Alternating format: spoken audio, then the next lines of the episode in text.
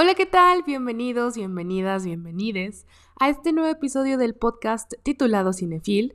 Yo soy Daniela Amores y bueno, la verdad es que no les voy a mentir, ya extrañaba estar platicando por acá, aunque fuera sola en esta ocasión, porque por todos estos cambios geográficos, logísticos y demás, ahora estoy viviendo en la Ciudad de México y realmente no tengo invitados hasta ahora, así que si alguno, alguna, alguna de ustedes quisiera estar platicando, echar el chisme un ratito sobre películas, series y demás, no duden en escribirme para estar aquí conmigo.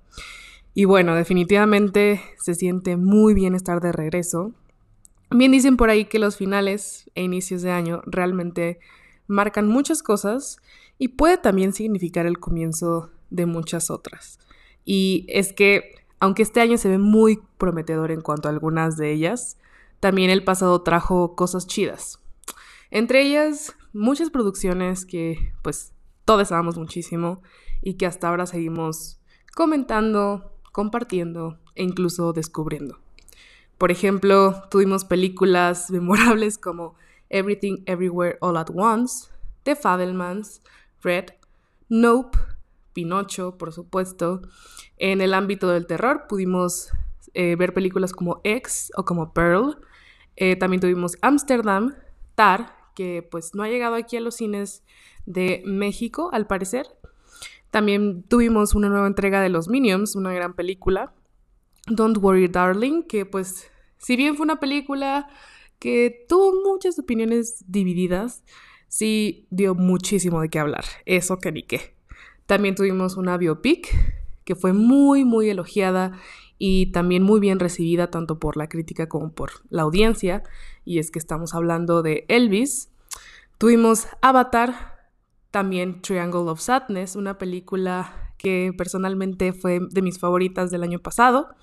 The Menu y Bardo, de la cual todavía sigo debatiendo conmigo misma mi opinión decisiva sobre esta película, entre muchas otras.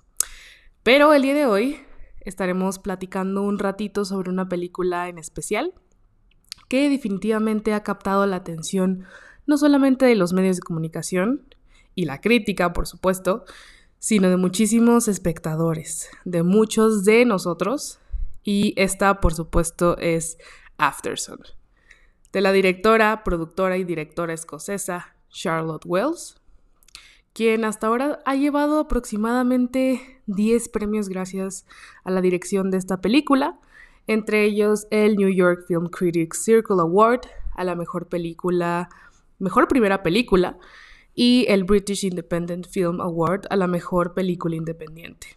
Además, pues esta película se estrenó durante la Semana de Crítica de Cannes y esto permitió que pues ya tuviéramos una idea más o menos de qué es lo que esperábamos de esta película y pues bueno, sin contar todos los sin fin de premios que se aproximan para esta película, ya que pues es momento de recordarles que casi viene la temporada de premios, que personalmente pues yo ya no confío ni creo mucho en los Oscars y la Academia y demás, pero pues sin duda también es muy divertido de ver. Y bueno, les cuento un poco que pues quiero pensar que si ustedes están aquí en este episodio es porque ya vieron Afterson. Me gustaría pensar, porque voy a hacer un, un, un, un breve comercial, y es que Afterson ya se encuentra en Movie. Y actualmente Movie tiene una promoción de tres meses por 15 pesos, así que no duden en aprovecharla, ¿ok? Entonces, Afterson tiene una trama bastante sencilla, tan sencilla que es muy fácil poder relacionarse con esta. Nos narra las vacaciones de un padre joven y una hija de 11 años en Turquía. Quizá por esta parte no podamos identificarnos tanto, pero sí, Callum es el padre interpretado por Paul Mescal. Este es un hombre cariñoso, atento y responsable. Sophie es interpretada por Frankie Corio, y es una niña con ganas de explorar y que tiene una relación muy buena con su padre. Suena pues a una historia bastante común y sin trasfondo, pero lo que hace de esto una película tan conmovedora es todo lo no obvio que sucede con ella. Bueno, tengo que decir, tengo que hablar de Paul Mezcal antes de comenzar a platicar un poco de esta, de esta película, ya que es un actor que afortunadamente ha sido una constante en las producciones que, en las producciones que hemos visto últimamente, por ejemplo, Normal People, por ejemplo, The Lost Daughter, una película dirigida por Maggie Gyllenhaal, de hecho, una de mis favoritas del, creo que fue el 2022-2021. Eh, sin duda, me da muchísimo gusto que estas películas y sobre todo esta serie que les comento, Normal People, que yo creo que alguno o alguna de ustedes ya la vio, y sin duda es una serie increíble, imperdible, pero muy dolorosa también. Pues esta lo ha posicionado bastante y lo ha puesto en la mira y en el ojo de muchas directoras, directores, y eso me parece increíble porque creo que Paul Mezcal da una de las mejores actuaciones eh, hasta ahora en Afterson. Sin duda en Normal People creo que se robó el corazón de muchos y muchas sobre todo pero sin duda en esta película está impresionante. Y bueno, ahora sí voy a, voy a seguir platicando de la película. Y pues bueno, la película en esencia comienza con un video lúgubre de pues hace ya tiempo, grabado con una cámara bastante vieja, en donde Sophie le pregunta a su padre que qué imaginaba que sería a los 11 años. Esto ya indica que la historia sería contada desde los ojos pues, de, de Sophie, de la perspectiva de Sophie en la niñez y posteriormente eh, desde la perspectiva de la Sophie adulta. Ante esto, Callum no responde, o más bien no quiere responder a la pregunta frente a la cámara, así que ella decide apagarla. Ella le hace esta pregunta porque pues está a punto de cumplir años, para lo que el padre responde que cuando él tenía 11 años nadie recordó pues su cumpleaños. Eh, más bien que cuando él hizo mención de ello, sus padres se enojaron y fueron a comprarle un juguete. A pesar de ser apenas el inicio de la película, esto ya nos da pauta para poder pues sacar conclusiones y sobre todo darnos una idea de cómo fue la infancia de Callum y cómo ha sido su vida también. Y pues bueno, a pesar de que Sophie vive con su madre, Callum y ella tienen una relación muy buena. Incluso él con su madre, a pesar de ya no estar juntos, él le dice que su mamá es su familia, ¿no? Ellos hablan por teléfono en una escena, se dicen te amo y en eso Sophie pregunta por qué le dice así, si es que pues ya no están juntos. Lo cual a mí se me hizo un detalle bastante lindo porque muchas veces no puedes estar con una persona porque tu contexto y el de esa persona no lo permiten, o ya no es sano, o ambos quieren cosas diferentes, sobre todo considerando que pues en este caso ellos eran pues demasiado jóvenes cuando tuvieron a Sophie y podría decirse que pues básicamente crecieron a la par de pues que procrearon un hijo, ¿no? Mientras, pero bueno, mientras los días transcurren, ambos exploran el hotel, se van con grupos de excursión, realizan actividades juntos y la dinámica entre ellos es pues bastante orgánica, muy linda de ver, por lo que pues se siente correcta como cada interacción que tienen ambos. Y yo creo que esto fue una elección increíble en cuanto al elenco porque Frankie Corio y Paul Mezcal tienen una química increíble como de padre e hijo o más bien como de amigos porque pues sí, o sea, es un padre relativamente joven y pues es una niña de 11 años, entonces eso definitivamente nos ayudó muchísimo a poder conectar mejor con estos personajes. Y justo estaba leyendo en, en, Twitter, claro que sí, que pues ellos dos convivieron mucho antes y por un cierto tiempo antes de empezar a filmar la película, justo para crear esta conexión y para crear esta relación de amistad, lo cual pues definitivamente se ve reflejado en la película. Y pues bueno, eh, me gustaría también hablar como de una cosa muy importante y muy fresca que me pareció representada en la película y fue como una es como una nueva perspectiva de la paternidad. Y pues es que en el cine podemos ver distintas formas en la que la maternidad es representada, tal y como hablamos en el episodio anterior ya que de alguna manera la maternidad es regularmente mucho más retratada en las películas, a diferencia de la paternidad.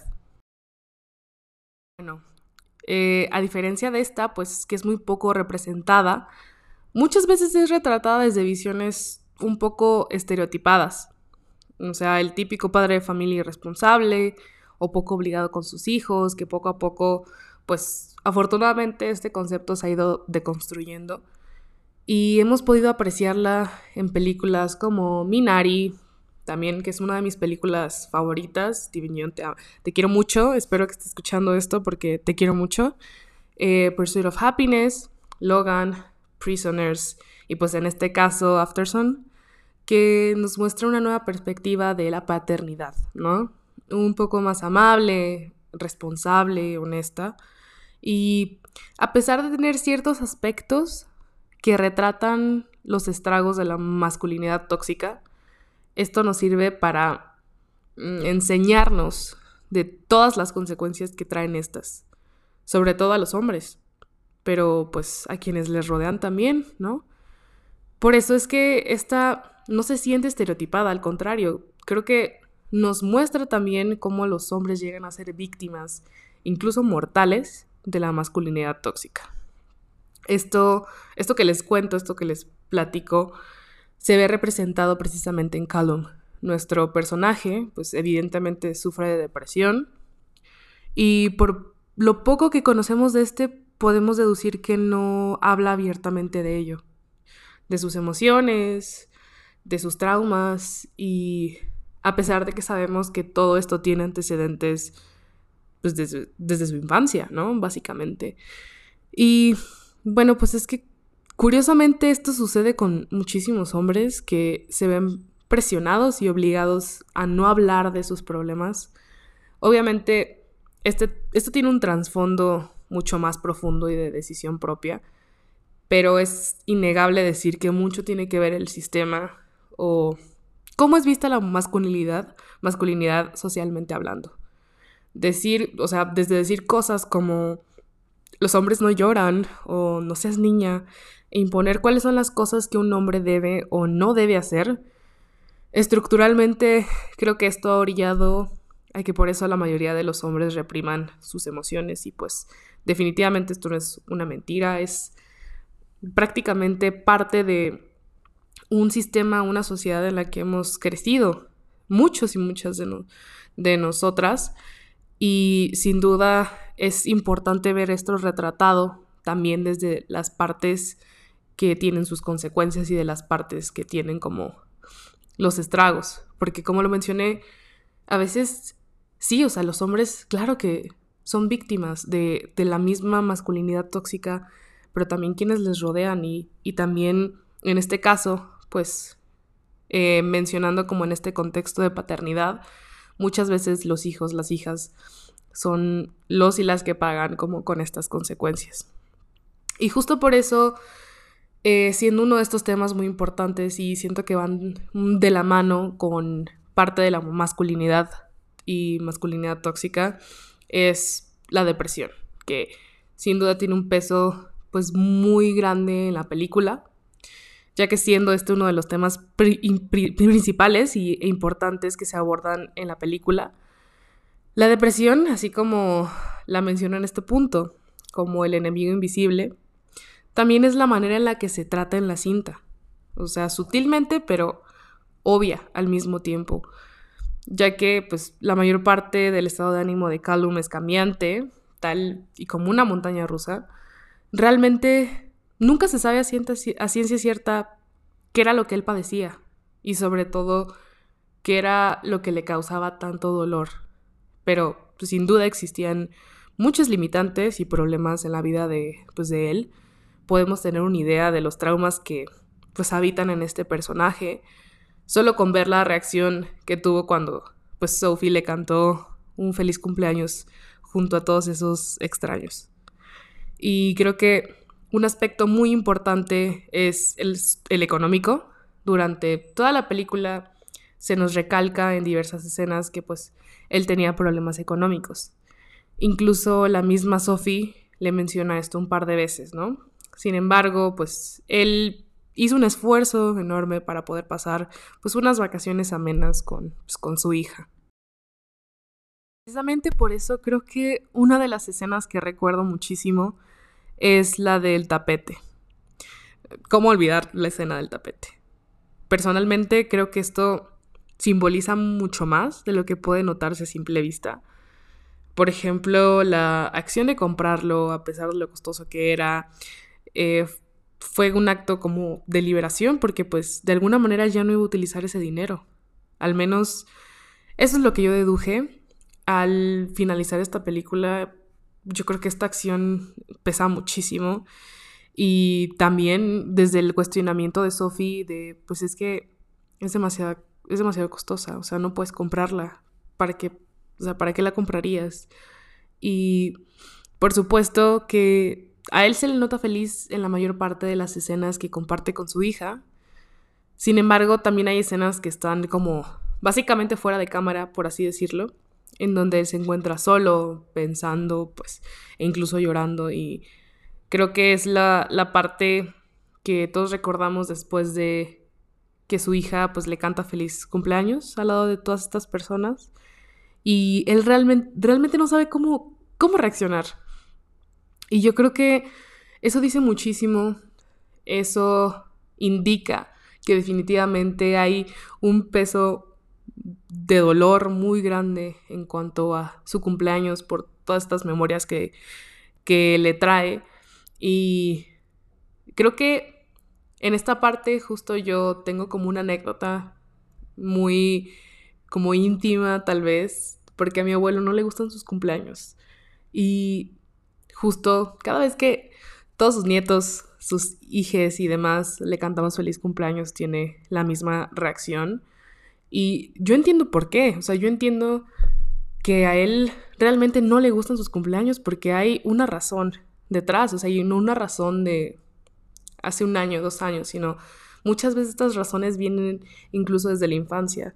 Y creo que esto nos da pauta para darnos cuenta de que todos estos problemas, toda la depresión, todo esto que, que viene arrastrando Callum, no tiene unos años, o sea, tiene muchísimos años y no es que pues toda su vida. Entonces, creo que esto me parece muy importante. Eh, la depresión sin duda es, como lo mencionó, un enemigo invisible que poco a poco te va atrapando. O sea, incluso aunque estés en Turquía, aunque estés en unas vacaciones con tu hija, aunque estés bailando Macarena y lo demás, eso es algo que pesa y es algo que te acompaña siempre y por eso es muy importante poder retratar todo esto en, pues en este caso en, las películas, en el cine y ver cómo realmente sí te puede limitar a, hacer muchas cosas, a, vivir incluso. Y justo ahora que mencionó eh, la Macarena, también me gustaría hablar del uso de la música en la película, ya que, bueno, yo creo que todos recordamos muchísimo varias películas, varias canciones de esta película, y por eso es que siento que en este caso la, la música se convirtió en un personaje más. Porque, pues, las artes siempre van de la mano, ¿no? Y están relacionadas unas con otras. El cine es conocido como el séptimo arte precisamente por ser el conjunto de todas ellas. Obviamente llevadas a cabo gracias a un montón de imágenes y sonidos. Es por eso que el uso de la música en las películas pues es fundamental. No solo para acompañarlas, sino también para contar historias. Y hay ocasiones en las que ésta se vuelve un personaje más. Tal es el caso pues de la música en Afterson que se convierte en un recurso que tiene muchísimo peso en la historia, porque cada canción tiene su razón de ser y sin duda pues las letras de estas no pudieron encajar mejor en la cinta. En un track podemos encontrar canciones como Lucky You de The Lightning Seeds, Unchained Melody, una canción sumamente famosa en, en el mundo del cine y en general, Losing My Religion de Rem, una de mis canciones favoritas y que definitivamente fue una sorpresa escucharla en la película. The Tide is High de John Holt, La Macarena, por supuesto, una de mis escenas favoritas, y Under Pressure. Mm, obviamente, si vimos, si todos los que vimos la película podemos recordar una de las canciones y una de las escenas que pueden definir Aftersun, yo creo que es la escena de Under Pressure, donde pues Callum y Sophie están bailando en medio de muchísima gente, probablemente borracha, en Turquía. Qué fantasía. Y bueno, definitivamente eh, creo que el, recurso, la, música como recurso en, en esta película sirve muchísimo para poder contar, y no solamente contar, sino explicar cómo se van sintiendo los personajes o un poquito más de cada personaje, porque si bien sabemos un poco más de Sophie por la perspectiva que tenemos de ella de niña y posteriormente de adulta, no sabemos mucho de Callum, no sabemos mucho de su personaje, más que pues es un padre amoroso, responsable, muy lindo y demás, que lleva a su hija de vacaciones a Turquía. Entonces, eh, al momento de escuchar estas canciones, como por ejemplo Losing My Religion, que definitivamente pues nos puede explicar muchísimo y justo esta escena donde Sophie está cantando y él precisamente no quiso bajar a cantar con ella, quizá porque a lo mejor y sabía que esa era la canción que iban a cantar y por lo que puede representar esa de una pérdida de identidad, no precisamente una religión tal cual, que puede ser también, sino una pérdida de identidad y la parte de creí haberte escuchado llorar, creí haberte escuchado reír. Esto nos puede decir que pues a lo mejor y Sophie realmente sí, sí se estaba dando cuenta de lo que estaba sucediendo. Sin embargo, no podía comprenderlo. Y eso es completamente normal. Porque sin demeritar, y, o por supuesto sin subestimar a, a las infancias, pues muchas veces a esa edad no estamos conscientes de, pues, qué es esto, ¿no? De qué es la depresión, qué es este, qué son los problemas económicos y definitivamente esto puede ser como una, pues como una, un ejemplo de que Sofía a lo mejor sí sabía y sí había escuchado a Callum sufrir, ¿no? Y por supuesto Under Pressure, que solo con el nombre de la canción podemos deducir que todo esto, todo lo que estaba sucediendo, todo lo que estaba pasando con Callum, que realmente estaba viviendo bajo presión, bajo la presión de una responsabilidad de poder, no sé, proveer a su hija, de poder subsistir él mismo, de poder salir de pues estos episodios depresivos que él tenía y todo eso pues sí, o sea, vivir básicamente bajo presión. La presión económica, sobre todo que definitivamente tiene un peso muy importante en la trama de la película. Y sí, esta escena, sin duda, yo creo que es muy dura posteriormente cuando te das cuenta de que la letra embona perfecto con lo que estaba sucediendo en ese momento. Y todavía podemos tener un chance de querernos, todavía podemos darnos un chance de darnos amor, o sea, toda esta parte de tener una segunda oportunidad, ¿no? Una segunda oportunidad de quizá lidiar con la depresión, de poder ayudarse, de poder tener una mejor relación con su hija, de mejorar económicamente, no sé, muchísimas cosas que estaban al aire, porque realmente no, él no tenía certeza de qué era lo que iba a pasar. Incluso él menciona que él no tenía certeza de si realmente iba a llegar a los 30 años o 40 años, que él no se veía realmente pues a esa edad. Pues así es como llegamos al penúltimo punto, que es este de crecer te vuelve consciente. Definitivamente el que esta historia sea contada por una Sophie de 11 años y que posteriormente la Sophie adulta vea estos recuerdos desde una perspectiva un poco más madura, nos nos recalca que muchas veces durante la infancia no notamos la mayor parte de las cosas que nuestros papás están atravesando, ni los problemas que pueden tener, porque de alguna manera pues dejan de ser una prioridad por cuidar de nosotros, atendernos y querernos. Y definitivamente balancear todo esto en la vida de un adulto es sumamente difícil, no solamente por todo lo que esto conlleva, sino por cómo se pueden estar sintiendo en esos momentos. Entonces, Sofía, así como nosotros, somos conscientes de todo esto hasta ahora que quizá algunos ya somos independientes o simplemente somos adultos y algunos otros incluso ya son padres y me parece sumamente necesario hacer mención importante en esto, porque creo que una de las cosas más duras que nos presenta Charlotte Wells en esta película y sobre todo el recordarnos que nuestros padres son seres humanos, seres humanos con ambiciones, sueños y emociones propias, con dolor, con problemas y a pesar de todo esto, o sea, encima de esto tienen que ser también buenos padres, ¿no? Entonces, yo creo que esto es como el 20 más duro que nos cae al final de la película.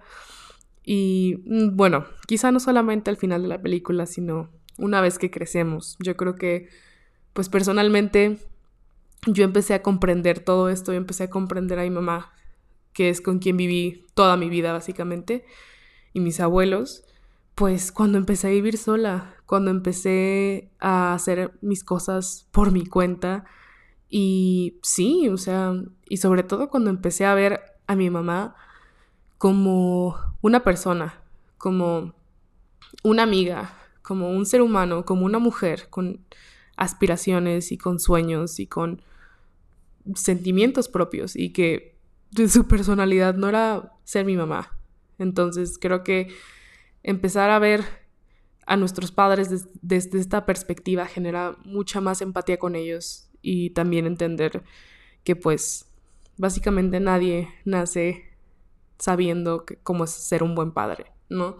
Que a veces, aunque sea una, aunque sea algo mutuo, que quizá nuestros papás a veces esperan mucho de nosotros y quizá eh, quisieran que fuéramos de alguna manera, también nosotros quisiéramos eso de nuestros padres. Entonces, creo que eso es muy importante y definitivamente pues Afterson es una película sumamente íntima, personal, pero sobre todo conmovedora, porque pues no es algo fuera de lo común, más bien es demasiado común y real.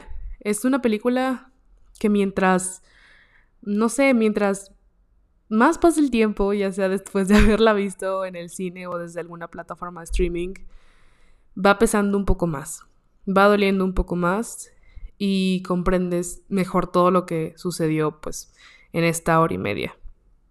A pesar pues de ser una película triste y nostálgica, tenemos pues muchos momentos de luz, muchos momentos genuinos como el, el que probablemente todos recordamos cuando Sophie le dice a Callum que pues le parece lindo que compartan el mismo cielo, ¿no? A pesar de estar geográficamente y pues metafóricamente también en dos lugares completamente diferentes. Ella menciona que pues durante la hora de receso a veces se acuesta a ver el sol y piensa que su padre está viendo el mismo sol y eso le hace sentir que de alguna manera están juntos y eso me parece demasiado hermoso, demasiado inocente puede ser, porque creo que no hay, no hay mejor, mejores palabras para poder describir todo el amor que, que pues Sophie sentía por su padre o siente por su padre que justamente en esa frase. Wells menciona algo sobre Afterson que me gustó muchísimo. Y ella dijo en una entrevista que si pudiera regresar el tiempo y cambiar algo de la película, quizá le agregaría más momentos dichosos, más escenas que capturaran ese sentimiento, porque el duelo no existe sin la dicha y la dicha es lo que perdura, lo que más perdura en la memoria. Y yo creo que es algo completamente cierto, porque aunque en la vida llegamos a atravesar muchas experiencias, experiencias sumamente dolorosas, inconscientemente como que archivamos momentos de gloria e incluso a veces decidimos recordar a personas de nuestro pasado o personas que pues ya no están físicamente en nuestras vidas o de este mundo o en este mundo de pues las mejores maneras posibles, ¿no? Y con estos momentos de dicha que pasamos pues al lado de ellos, de ellas. Y creo que justo por eso esta película, mm, no, más bien no quise como analizar tanto esta película porque yo pienso que a veces una crítica, reseña o opinión, en este caso opinión, a veces no debe ser tan técnica y debería hablarse quizá desde lo que nos hizo sentir, desde lo que nos causó. Y creo que Afterson es una de esas películas. Una película que duele porque nos recuerda lo sencillo que era todo cuando éramos pequeños, cuando todo pasaba desapercibido y no notábamos todo lo que sucedía a nuestro alrededor. O quizás sí, pero no con los ojos con los que vemos todo lo que sucede actualmente.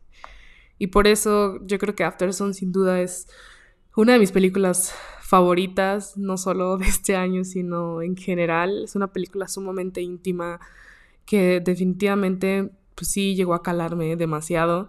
Y por supuesto que lloré, lloré mucho y cada vez que, que la veo mentalmente pienso como en cómo es posible que una película tan hermosa al mismo, al mismo tiempo sea tan triste y pues, pues a veces así es la vida, justo. Entonces, definitivamente Afterson es una gran película, me encantó muchísimo, me da muchísimo gusto que eh, pues estos actores y la directora sobre todo están teniendo el reconocimiento que tienen ahora por este gran trabajo y pues definitivamente me gustaría ver muchas más cosas que salgan del corazoncito de Charlotte Wells y que decida llevarlas a cabo en una pantalla grande, ¿no? Entonces, yo les recomiendo mucho ver Afterson, que espero que ya la hayan visto porque definitivamente spoileé demasiado en, esta, en este episodio, pero pues yo creo que muchos, muchas de ustedes que están aquí, pues definitivamente ya vieron la película. Y de no ser así, pues esta movie ya, ya se encuentra en la plataforma de movie. Recuerden que hay tres meses por 15 pesos actualmente y si no, vayan a verla a uno de sus cines más cercanos. Definitivamente creo que sí es una película que debe verse en pantalla grande porque es una experiencia. Definitivamente es una experiencia sensorial. Y de no ser así, pues véanla desde donde ustedes prefieran. Y si la ven o si ya la vieron, me encantaría que me escribieran qué les pareció la película, qué les pareció el episodio y comentarme cuál fue su escena favorita. Obviamente ya sé que fue Under Pressure, pero pues me gustaría que comentaran también conmigo la película y sobre todo que me den su punto de vista. Y pues sí, cualquier cosa, pues les dejo mi Twitter. Estoy en Twitter como arroba Daniela con doble N y en Instagram como Daniela-Mores. Espero que les haya gustado muchísimo este episodio y pues también nos vamos a escuchar en unas dos semanas. Recuerden que cualquier cosa, cualquier recomendación, estoy completamente abierta a sugerencias. Y bueno, pues les deseo una excelente semana y nos escuchamos pronto. Bye.